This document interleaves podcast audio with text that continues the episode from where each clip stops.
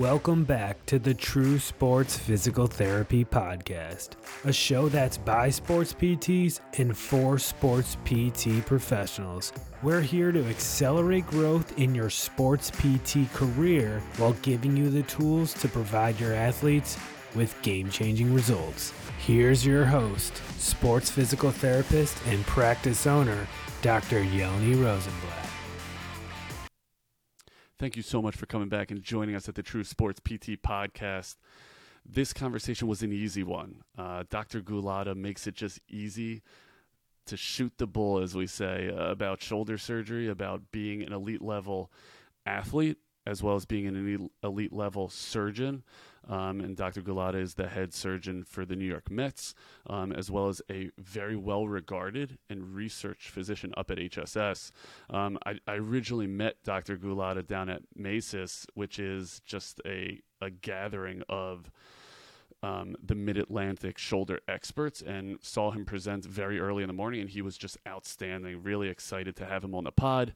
You're going to learn a ton about really an eye opening outlook as to how we operate. And also, Dr. Gulotta's knowledge of the rehab world was also very impressive. So, um, certainly, obviously, encourage you to listen and, and really encourage you to share some feedback here. Tell us what you loved about what, the, what Dr. Gulotta said. Tell us what maybe you didn't, what we could do better. We're always looking for feedback so that we can create the absolute best product for you.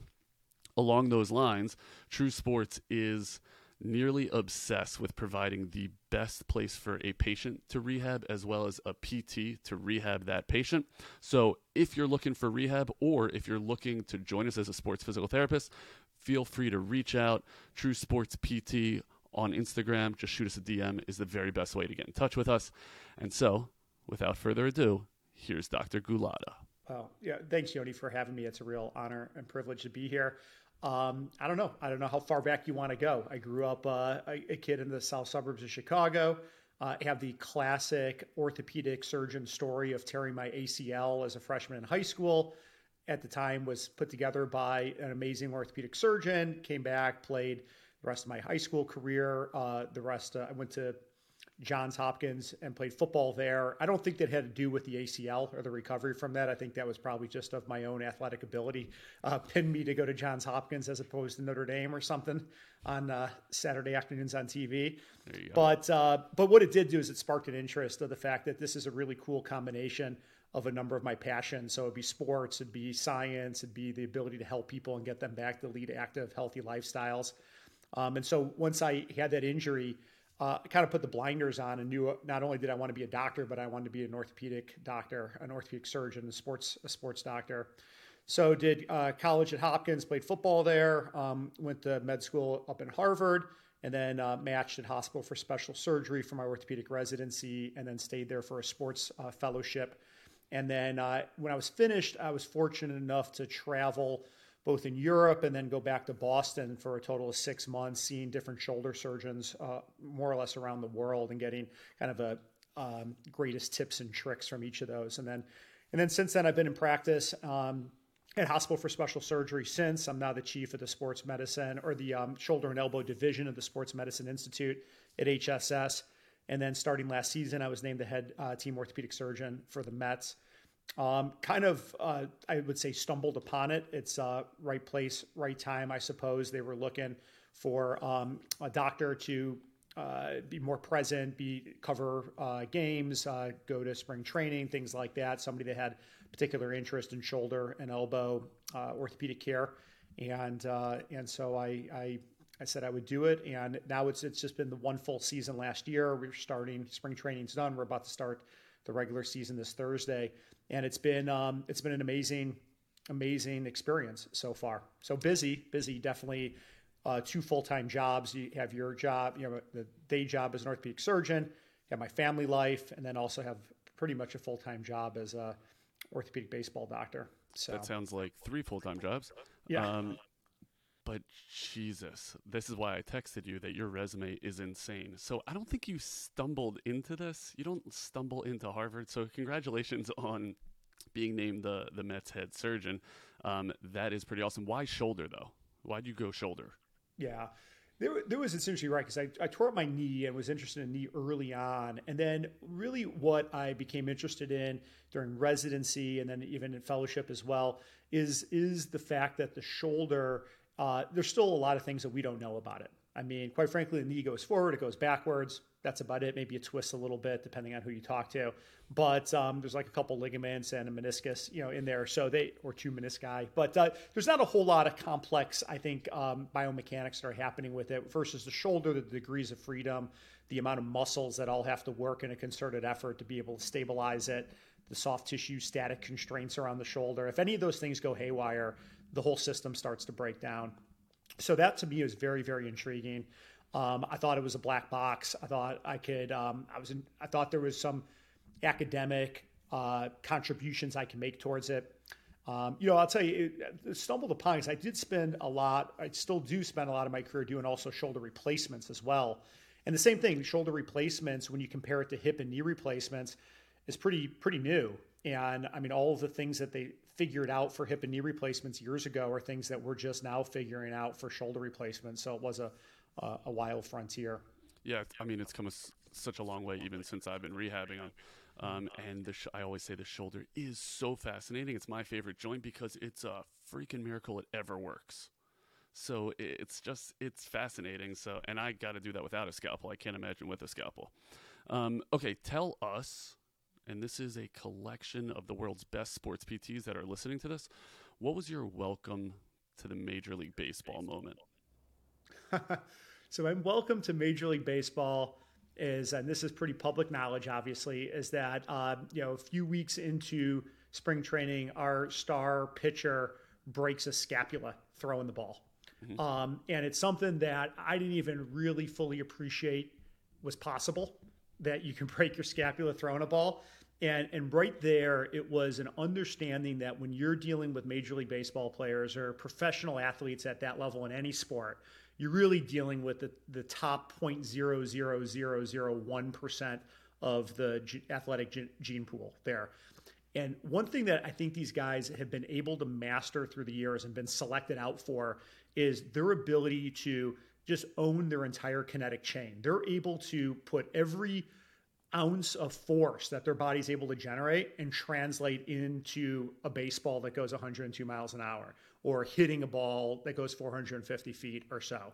And and and so such to the point that if to your point, if anything starts to go wrong, they start to have this whole chain reaction. So that to me was and and, and you have to kind of take care of, I think, athletes at that level to see that sort of pathology.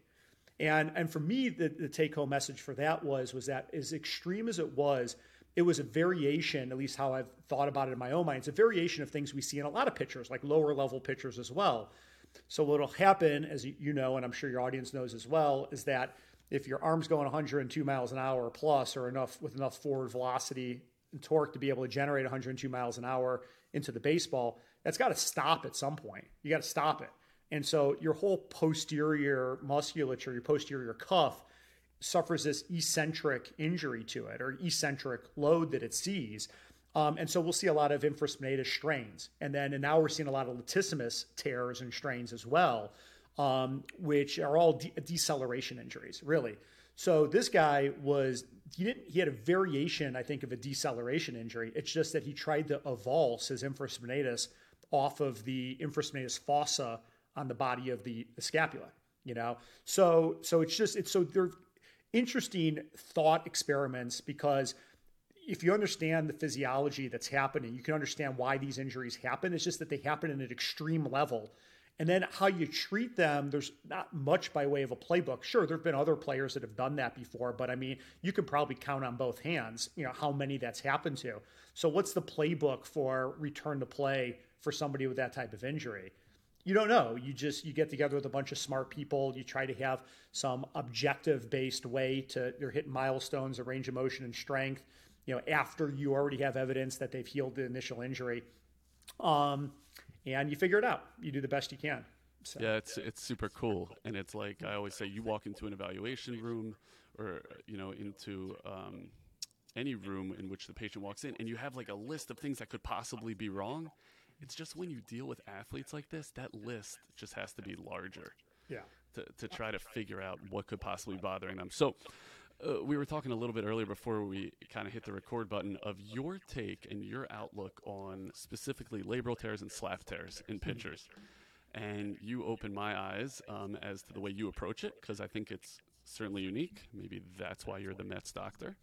But um, I'm gonna I'm gonna give you a case, um, and you're gonna just kind of hopefully walk us through just the way you think clinically. I think that would bring a huge amount of value to our audience, and more importantly, to me um, so that so that I could get better today.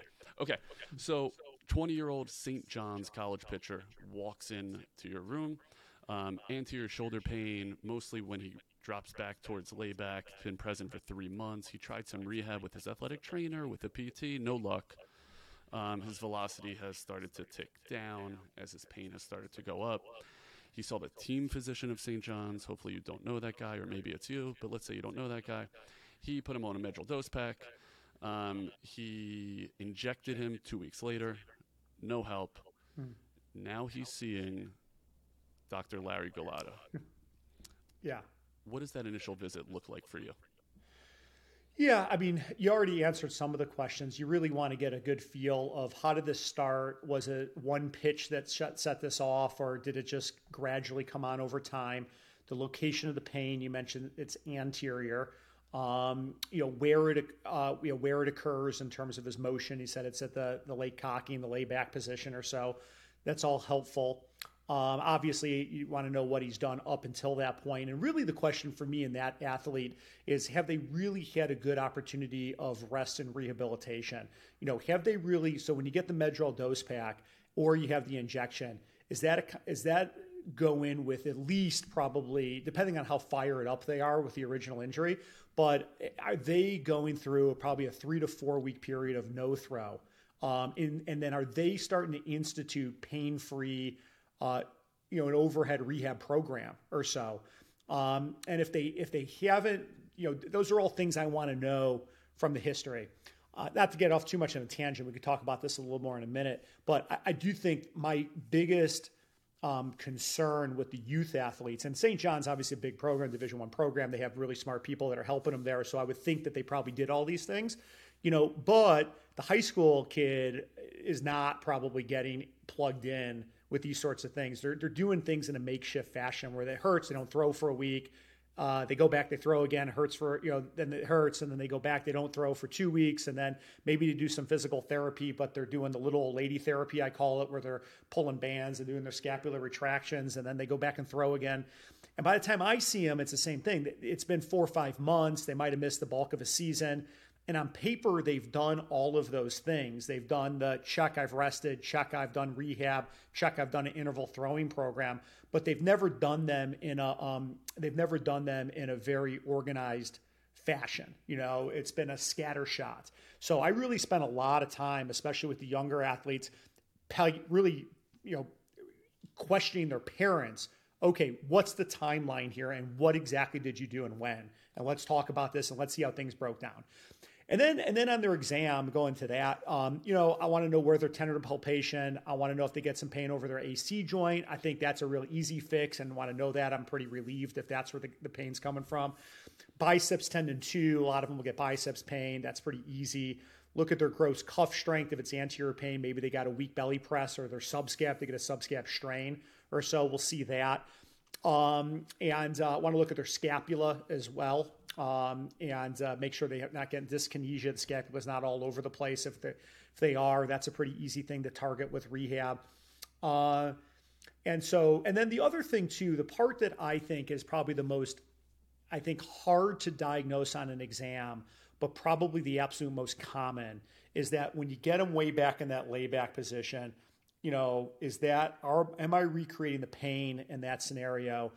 And if I am, it, it, probably means more often than not that they have some subtle anterior instability. That's what's happened is I'm getting back in, uh, you know, we call it a layback position, but the rest of the orthopedic community calls it a position of apprehension that patients with instability will start to get uncomfortable with. And if they're getting that pain anteriorly, I'm starting to worry now more, more about a capsular strain anteriorly.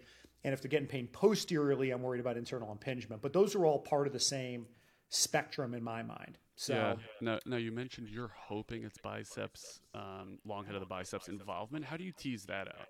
Yeah, with an injection typically. I mean, I think there's some pain on palpation.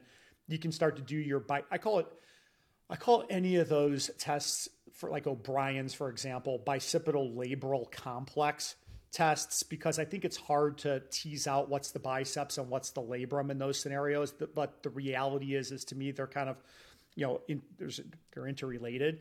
But I think we'll see a lot of patients that get biceps tendon pain, and those are pretty. You can inject those, and you can then go. That's a pretty quick downtime, and they usually respond, provided that they don't have another, you know, kinematic problem that they need to work on. Okay, so I, I love where you're going with this rehab. How do you gauge whether they've done rehab properly? What questions are you asking? Yeah, yeah. So I asked them to take take me through it, like the thirty thousand foot view. What have you been doing? And and really, I want to know. I'm like, have you um, have you done plyo balls at any point throughout? Like, if you has the therapist done manual like strengthening with you or so? And have you really been strengthening?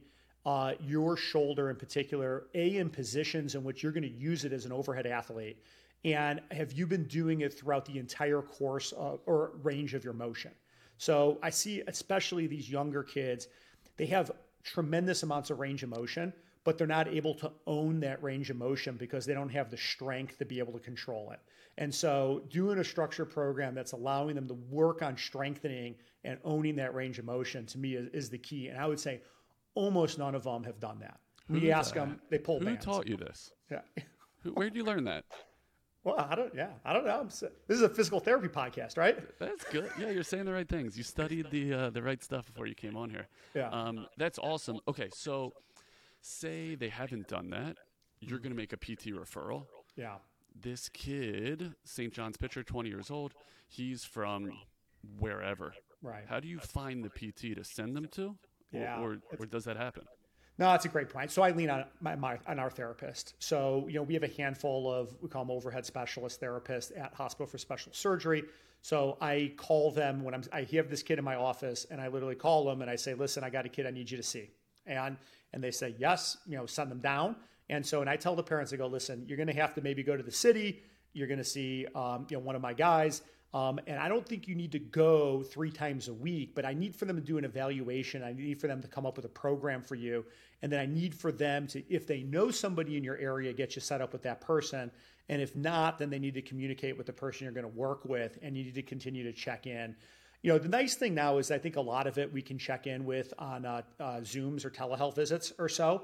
So I think the idea of, let's say, they don't live in the New York area, they go back to Florida, for example then we they can be checking in with our therapist um, to making sure they're doing the right things and they're progressing. So it's better. It's better. It's still not as good as I'm sure uh, hands-on eval, and there might be some subtle things like the scapula that you can't fully appreciate on a Zoom, um, but it's better than anything we've had in the past. Gotcha. Uh, one more piece on your evaluation, and that is you mentioned scapular dyskinesis. Mm-hmm. I think you said something like an easy fix. Tell yeah, me what you're looking for with scapular dyskinesia. Yeah, that's yeah. You're it's right. That was maybe a, I guess my point on that to say it's an easy fix is it's something identifiable that's objective that we can work on. You know, and that's kind of if you come in and you have great kinematics, full range of motion, excellent strength, and you just tell me it hurts when you throw, like I don't know what we're working on then mm-hmm. you know then it might be a structural problem that then yeah you bought yourself a surgery. But like i'm looking for objective problems that are amenable to something for us to work on. Like you come with a big internal rotation contracture we can work on that. You know that's not because you got a labral tear necessarily. So um, so what i'm all i'm looking for is i'm looking for asymmetry. And so i'm looking for i stand the shirts off i stand behind them have lift their arms up to the air have them go out to the side even will occasionally have them do a push up against the wall, and I'm looking for any asymmetry I can see on the on the affected shoulder versus the other shoulder. So I love that my very small and humble pushback on that is this guy's been throwing a baseball for 20 years. It's yeah. going to be asymmetric. Yeah. yeah. So anything else you're looking for other than asymmetry? Yeah. That I mean I will tell you that is the that's the big one. That's the, okay. the big one. And and seeing making sure well I guess you say they have the, you know their scapular control. I think more for me it's more. Um, it's usually again these sort of un- underdeveloped mu- kids or so that we're seeing, either a young college kid or a high school kid that just um, needs to put some effort on their core strength, and they have nothing that's happening on their torso whatsoever, more or less, and mm-hmm. the scapula is sort of like all over the place or so. Mm-hmm. That's okay. typically what we see. Okay, awesome. Um, okay, this um, athlete goes to HSS. You know the overhead specialist he's seeing. He comes back six weeks later. He took time off. He picked up that ball, threw again. It hurts at layback. Mm-hmm. What do you do? All right. Well, so then I assume so, and you're telling me that the, so we're going now his MRI. His MRI shows you're telling me a slap tear. Slap tear. Yeah. Mm-hmm. Like yeah. everyone else. You know, if you're at a point, I think that most of these programs really take about three months to figure out. Any non operative management of a shoulder is going to be at least three months to be able to go back to pitch for the most part until you tell me that you failed it. All right. And that's a period, again, a shutdown, inflammatory control, pain free, initiate overhead throwing, uh, rehab, and then start an interval throwing program. You know, and if you tell me that they can't make it, so then what I'm going to do is I'm going to pull my chair up and I'm going to sit down and we're going to have a long conversation about the fact that, yes, at this point, you fail non operative management. You know that your chance of being able to go back pain free now without a surgery is 0% because that's what you've proven to yourself and us.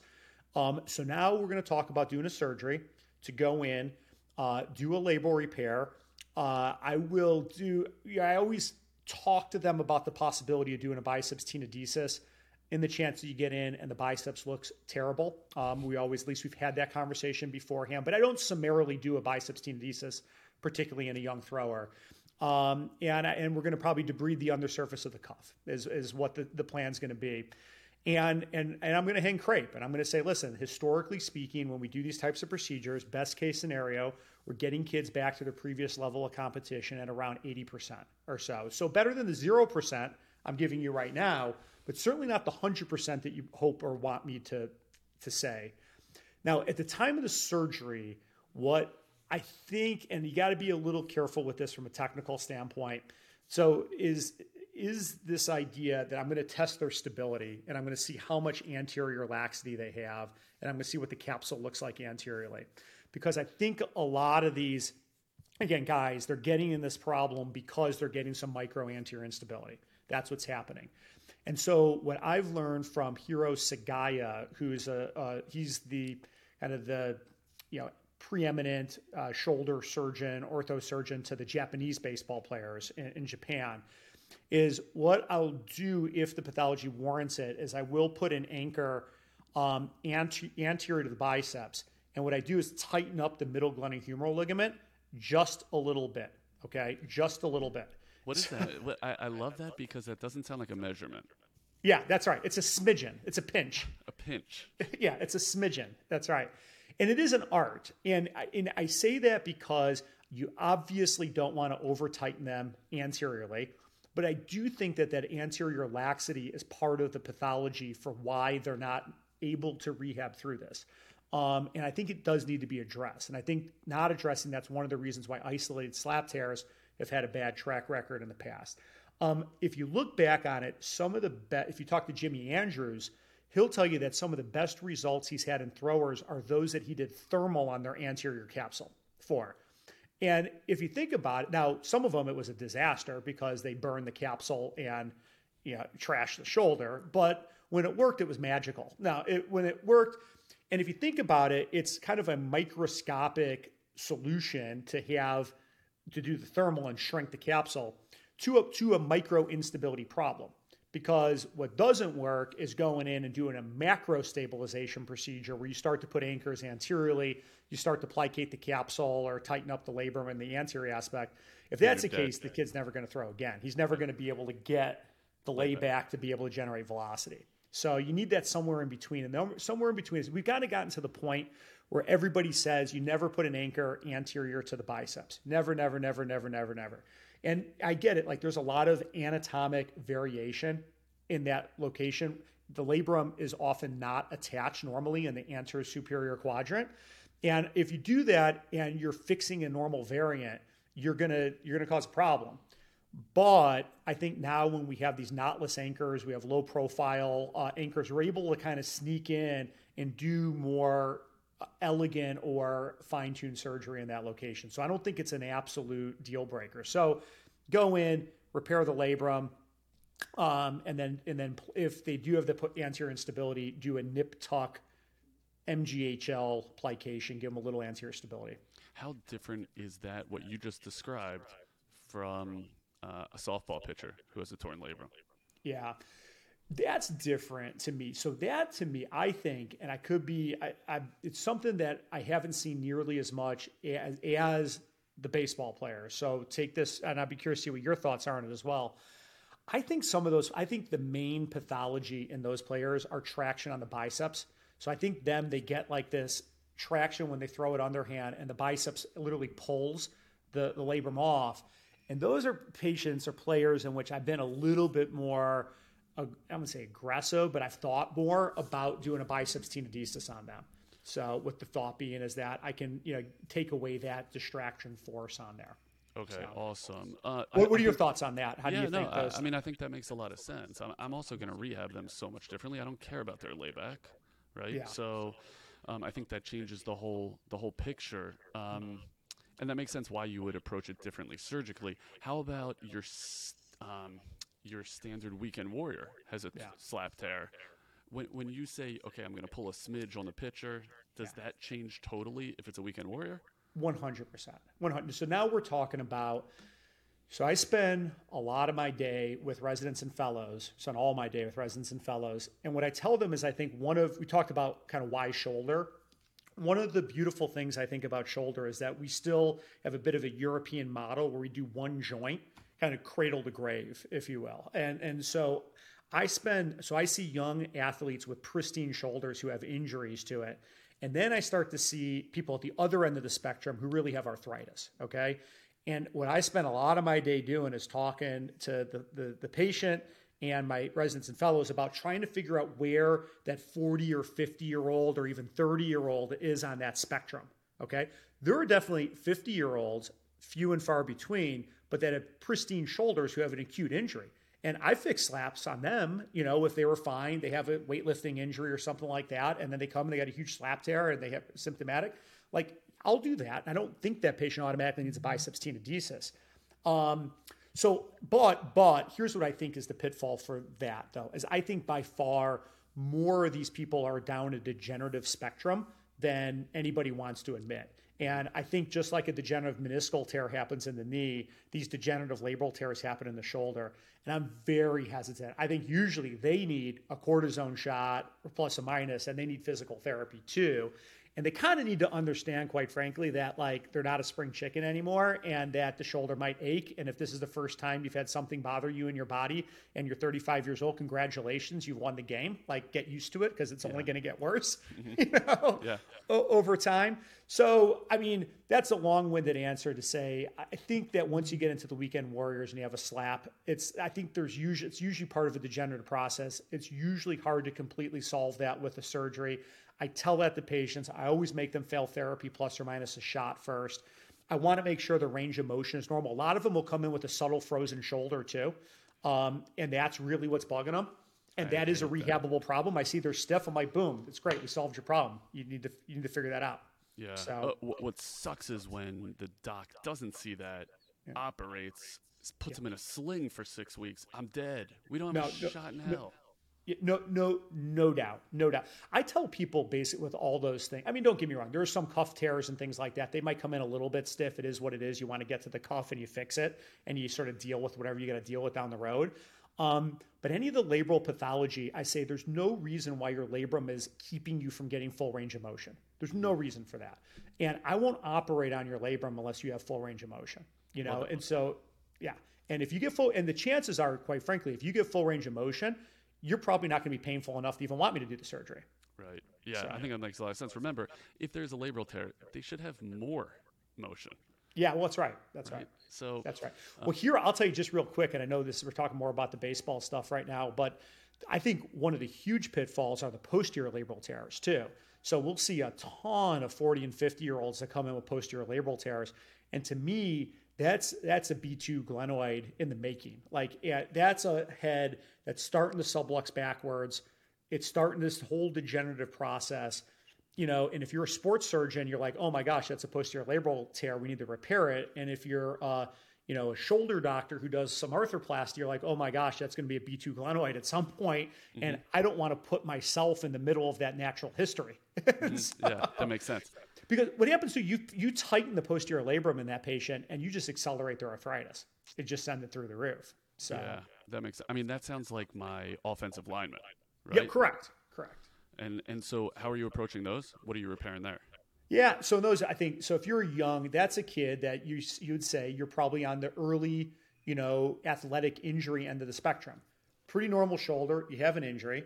Um, we're gonna and your injury is a posterior labral tear. You're gonna fix it. I don't have any data to support this, but I do think that actually, I love that intro. That kid early, I think you might be able to prevent some insta- or some arthritis down the road. If I can keep his head centered at 18 or 20, you know, I have a much better shot of minimizing some arthritis when he's 40 and 50. I yeah. Think. No, I, I, mean, I think that makes a lot of sense. I, I do think that posterior labral tear to the offensive lineman is the slap tear to the pitcher. They yeah. all have them. Yeah, right? that's fair. yep. And so it's just yeah. a matter of kind of what they're able to get through. Um, but I agree with that. But let's not dwell on your football Giants career. Let's focus on your Mets career. And so you do this repair for the St. John's kid mm-hmm. right? Um, you said there's a little bit of art there. Mm-hmm. Well, uh, let me just back up for a second. What, why are you hanging out with Japanese doctors? When does that happen?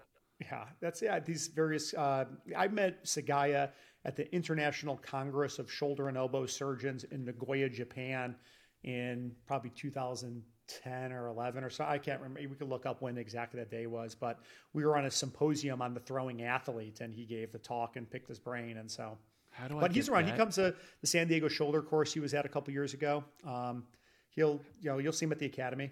Okay, how do I get that invite? What's to the uh, International Congress yes. of Shoulder and Elbow? Yeah, so quick, quick plug. It's in Rome. Um, it's, a, it's the week leading up to Mid Atlantic Shoulder and Elbow. So you can go to Rome, do International Congress of Shoulder and Elbow Surgeons, and then fly right into Mid Atlantic Shoulder and Elbow on that Friday. Well, I am free that weekend, so that's perfect. Um, yeah. Did he talk about pitch counts in Japan that don't exist? Yeah, I have not not talked to him about that. Okay, bring that up next time you see him. Okay, so you repair um, the St. John's shoulder, right? Yep. Um, how long is this guy in a sling?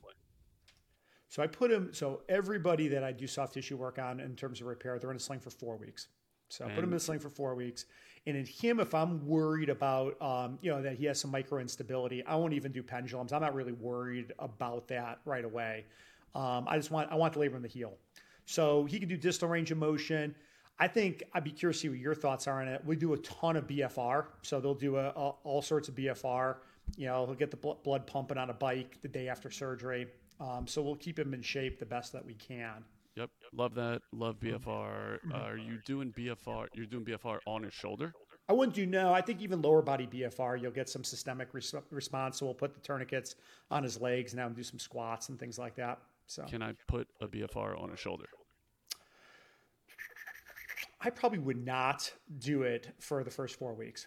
So okay. on that shoulder, on that arm, and let them do curls or so like that. I just would just let it all calm down. Tell me why. Yeah, that's a good point. I don't, I don't, have, I don't feel that strongly about it. We could have a conversation, and you could tell me you want to do it, and you could tell me that, convince me that you could do it safely, and you could probably talk me into doing it. Okay, so, cool. Um, isometrics on that shoulder. When does that start? Yeah, so I mean, you could start waking the cuff. So I typically, they're in the sling for four weeks. We do some lower body BFR. You're talking me into doing some BFR in his arm. He could start doing some uh, external and internal rotation. Uh, isometrics as soon as his pain's controlled enough to do it. So it's probably about two weeks or so. Awesome. Do that with BFR. That that yeah. seems to make the most sense. Do that with BFR and electric stim if you're talking about waking stuff up, right? Sure. Um, yeah. Man, you you got to move back to Baltimore. This is easy. Um, okay, so that's awesome. Then when is he picking up a baseball? Yeah, he's not. I mean, we're talking four months or so is when he's picking up a baseball to throw. So we're doing four weeks in the sling. We're doing between four weeks and you know 12 weeks. We're getting motion back, though he'll probably get it back a little sooner. and then uh, and then we're talking about instituting the whole overhead rehab program. So we're yeah we're working on um, uh, his strength, working on scapula, we're working on uh, like you said the manual strengthening throughout his entire range of motion. We're then going to two-handed plyos, and then we're going to one-handed plyos, and we're going to overhead plyos. And you kind of add that all up, and he's probably ready to pick up a baseball somewhere between four to five months or so, provided though that he's testing out. You know, like we're having our therapist, they're doing a couple different objective tests on him. You know, he's getting to about 90% of the opposite side in terms of his strength.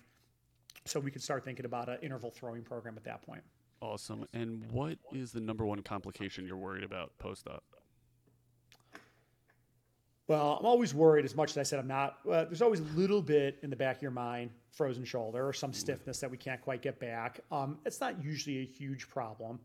I mean, I think the big thing for me is that they just do too much too soon. It's not so much a. Um, I think p- people are eager um, to get back. They kind of think that if I tell them, "Hey, listen, you're going to see the therapist every other day, and this is going to be a, you know, nine month thing," they say they're going to see the therapist every day, and it's going to be a four and a half month thing and that's really not the way it works uh, typically. Yeah. Um, and I get a little concerned that they just do too much too soon and that they, they fire up an inflammatory response in their shoulder and then they're shut down for another two weeks, not making progress, but nursing themselves back from the setup that they, from the setback they had. Yeah. I, I mean, I think that makes a lot of sense. I see a ton of that. Um, I totally agree with that frozen shoulder. It makes me nervous, but if you're doing your stuff, um, you shouldn't see it. Now, what percentage of these athletes get back on the mound that you've seen? It really is. I mean, I've so to put things in perspective here, um, just doing slap repairs on these patients, I do think it's cons- my experience has been pretty consistent with the literature, which is that you know it's like four out of five you can get back to some degree, though some of them still complain of some pain here and there. You know, it might even be truth be known, it might even be a little worse than that. Um, you know, I think that with the nip tuck anteriorly, we're starting to get i'm starting to see a little anecdotal success but not with the numbers nearly necessary to say with confidence that like we've starting to solve this problem here yeah so. do me a favor explain to me exactly what a nip tuck is yeah well that's the that's the middle glenohumeral ligament so it's an anchor anterior to the biceps in the anterior superior quadrant of the uh, the glenoid and it's just taking a little of the middle glenohumeral ligament tighten it up so that the whole sail ra- raises up so you're just creating a little, you're raising the hammock just a little bit anteriorly through the middle glenohumeral ligament. And are you waiting for that to heal up? Like, is that your sling use? Yes. Yeah, yes, that and the the you know the the repair that we've done on the posterior superior labrum as well. I mean, the tears on the posterior superior labrum. Yep. That's where you're, you're you're doing your actual labrum to bone repair, and you're debriding the cuff a little too. There's no doubt. So Okay, now is there ever any room or thought in your big brain mm-hmm. that maybe we start doing tenodeses on this population? Yeah, I don't. I mean, I'm not. So that would, if you're going to it, you're going to say that the pathophysiology of a slap is more the Burkhart Morgan. They get a twist of the biceps, and it's the biceps that rips it off. I think that that it probably happens. I mean, I think that a slap tear is kind of probably like a rash. There's a couple different things that can cause the same clinical manifestation, right? Um, but I think that by far the more common symptomatic slap tears are have, pertain to the internal impingement that happens through anterior microinstability. So I don't. I mean, I do think I don't think the biceps is a completely vestigial structure. I think that the biceps play some role. I don't believe it. It's indiscriminate slaughter. Um, but um, I do think that I, I, try to save it if there's no clear pathology involving the biceps tendon. So, and if they have fraying, um, say a thrower has fraying of their bicep, long head, mm-hmm. their labrum's in decent shape. Are you ever doing a Tina tenodesis? Yeah, I mean, yeah. If you go in there, you don't have another good reason for their pain particularly if they had a good response from a biceps tendon injection somewhere along the way. So they had a good response, temporary pain comes back and you get in there and you're seeing that the whole thing's beat red or the whole thing is you know starting to get frayed then yeah i don't i mean again i chalk that up to the whole hey it is what it is you tried to avoid a surgery here you are you're going to do whatever you see you think the problem is and you're going to hope for the best when it's all said and done you know yeah. understanding you know understanding that again these are These are probably, unfortunately, people though that are starting to naturally be selected out of the 0.0001 genetic gene pool that's happening to be able to play the sport at a high level. Yeah, that's that's an interesting way of looking at it. The whole picture sounds insanely bleak. So tell me, tell me where we go, or what do you want to research today that's going to help us in five years? That's going to help these shoulder patients.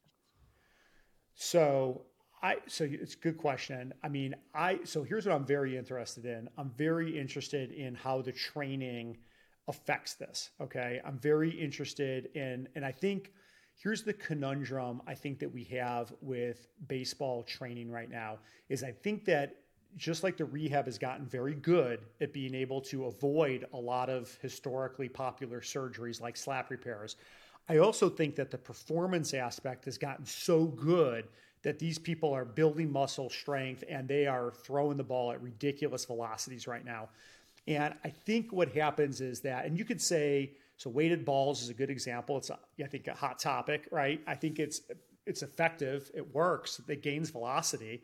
There's other ways you can gain velocity too, but there are some concerns that maybe it predisposes you to injury. And I think understanding whether or not it's actually the mere act of throwing a weighted ball that contributes to a shoulder and elbow injury, or if it's the fact that it's actually effective and it's the rapid ascent of your performance or your skills that actually puts you at risk. Okay. Because I, I think it's probably more the latter with some exceptions.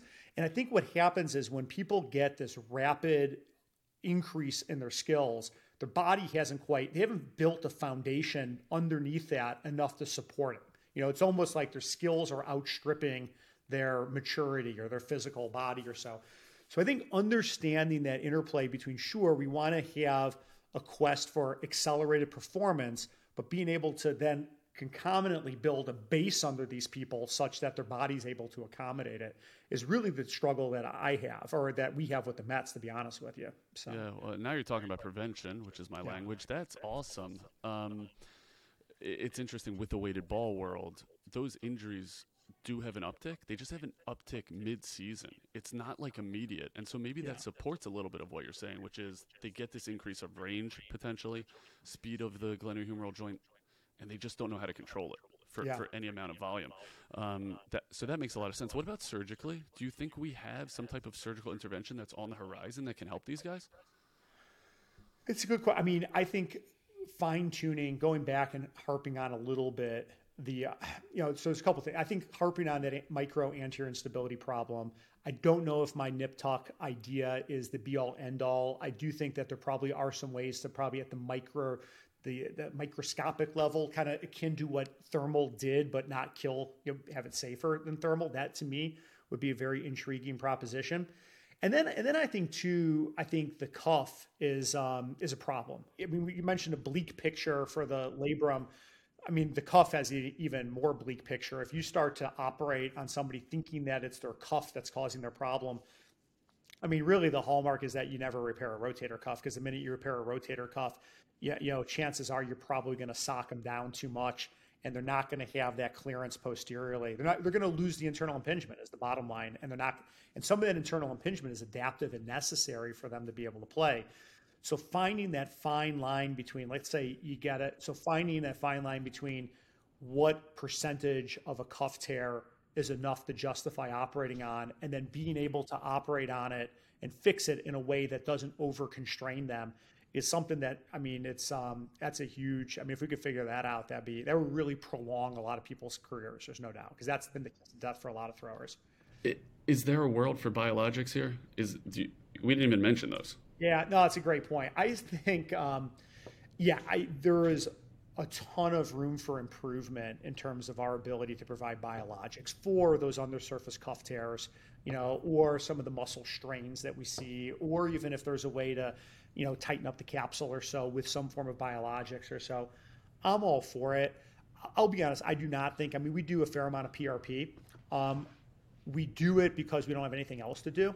And we do it because we hope maybe there's a chance that it, it helps. I'm not. I don't think that the PRP is the be all end all. Like that's the beginning. It's not the end of our biologic treatment. So. Yeah, Yeah, I think there's a lot to, to learn there, right? And, and how different PRP is from stem cells and, and a host of things. Because slap repairs clearly ain't ain't the future. Yeah, um, no, that's right. So totally eye opening. Um, you did share with me one piece that I'd love to share with the audience. Your outlook on operating in baseball players on shoulders versus elbows. That phrase that I'm going to put on the next True Sports T-shirt is what? It's you never operate on a shoulder, you always operate on an elbow. Says the shoulder surgeon. I love that. I love exactly. that. Um, okay, you have been insanely generous with your time. Um, I'm going to be very rapid with our lightning round and ask for very quick answers so All that right. we we get to know a little bit more um, about you and about your outlook. Ready? All right. Okay, best thing about Baltimore, Maryland, and don't say crabs. uh, Johns Hopkins football good. That's a good freaking answer. Okay, orthopedically speaking, what have you changed your mind on in the last three years? Don't, don't operate on slaps. There you go. What do you wish orthopedic surgeons were better at? Um, not treating the MRI and taking all of the parts of the information into consideration, the history, the physical examination, and what the patient's goals are. Yeah, I love that. Who taught you that? That's it's not 101 because docs docs just operate on MRIs too often. So someone was an influence on you. Who was that? Yeah, Russ Warren. Russ Warren's the influence. Obviously. Russ Warren's my mentor. He is. I mean, he won't look at imaging until he goes and sees the patients. He won't. He refuses to allow the residents and fellows to do that. So Gee, he doesn't want to jade him. Where's that guy? HSS. Yeah, yeah. So Russ Warren was the um, he's the orthopedic surgeon for the Giants for 40 years or so. Yeah, just a father figure in the world of sports medicine. Tell Murthy to get that guy to MASES. I mean, that would be gold. Was, uh, was, he there? He's been there. Uh, I don't think he's gone in a while, but he's yeah. been there before. That is, but even just that, not looking at the image before you see him. First of all, yeah. that's our world, obviously, but not sure. the norm. Um, okay, awesome. Um, next, you could have a beer with one past or present athlete. Who is it? It'd be really fun to have it with Mickey Mantle, is what I'd say. I can't believe a Chicago boy didn't say Jordan. Yeah, yeah, yeah, yeah. Jordan be it'd be too intense. Be so too intense, intense. Yeah. so intense. Uh, but Mantle, I mean, the guy had a beer or two in his life. Why Mantle? Yeah, just because. So I grew up uh, watching this home run derby. It was like sponsored by Geritol, and it was back when ESPN didn't have enough programming, so they throw throw these old um, reruns on. And Mantle just, I mean, he won it something like, you know, if you won, then you'd go on to the next show and the next show and the next show. Love and he was that. on it forever. And I'm like, I love this guy. This guy's awesome. So oh, I love that. Child watching old school home run derby shows. Yes, um, on ESPN Classic, I lived on that stuff. Um, yeah. Okay, awesome. Uh, what book changed your life? Uh, I think *Sapiens* is a great book. So so I love that book. Did yeah. you did you watch like the new um, apocalypse stuff? No, I did not see that. I, I, it's just fascinating to see how well or not well that jives with Harari's take on Sapiens. So let me know when you're done watching that. All okay, right, appreciate that. How many hours a night do you sleep? Depend. So here's the issue. I probably average six hours a night, but there's a wide standard deviation. So that standard deviation can be anywhere from two hours in the night, or it could be then I, then I catch up at some point and I'll sleep for eight or nine hours. What's so. keeping you up at night? Uh, well, work is one. Uh, you know, just being at Mets games, and then showing up at six o'clock in the morning to start my day the next day. There's not a lot of time to get to and from Citi Field in that case. That's usually the, the, the big thing. But you recover really well. I've seen you present at like seven in the morning. Yeah. that's a that's a secret talent of yours. If you tore your rally. oh, you can rally. if you tore your rotator cuff, who's fixing it? You can't say Russ Warren. Ah, oh, geez, I was going to say Russ Warren. It's got to no. be Russ Warren. No, who else? 100%. Who else? Ah, uh, geez, I can't. There's a lot of really good. I'd have a team of surgeons, is what I'd have. For that very important shoulder. Okay. Yeah, that's exactly right. It'd be like the president of the United States with a team of doctors. All, all.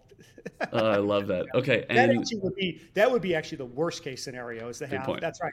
If I want uh, 15 opinions, I'd ask 10 surgeons. You know. How tight would that shoulder be after that yeah. repair? Um, okay, now if you tore your cuff, who is rehabbing it? You, of course. I come down to Baltimore. Oh, I appreciate yeah. it. And not for the crabs, because I ain't taking you out for crabs. Yeah. Um, go to a Johns Hopkins football game. I love, I love it. No, lacrosse, dude, lacrosse. Yeah. Um, Larry, I appreciate your time greatly. You have been awesome, a wealth of knowledge. Um, tell us, I saw you got some Instagram presence, but where are you active um, that my audience can interact? Yeah, I, don't, I mean, yeah, Instagram's one. I think it's just uh, Gulotta.Lawrence. Uh, you could check that out. I don't. I'll be honest. You're gonna be. You're probably gonna see a lot of pictures of fish and my kids, and you'll see a couple pictures, uh, some presentations here and there. Um, but I don't bombard it with, um, know, like um, useful facts and tips and tricks and things like that. There's so, way more information on you on PubMed, and that I respect. There you go. That's where we spend most of our time. That's right. Um, I love it. So thanks for joining us. Thanks for knowledge. We're going to do this again. We're going to talk about cuff pathology, and it's going to be awesome. And I can't thank you enough for joining us. No, my pleasure. It's been a lot of fun, Yoni. Thanks a lot. Great All show. Right. We'll talk soon. Take care.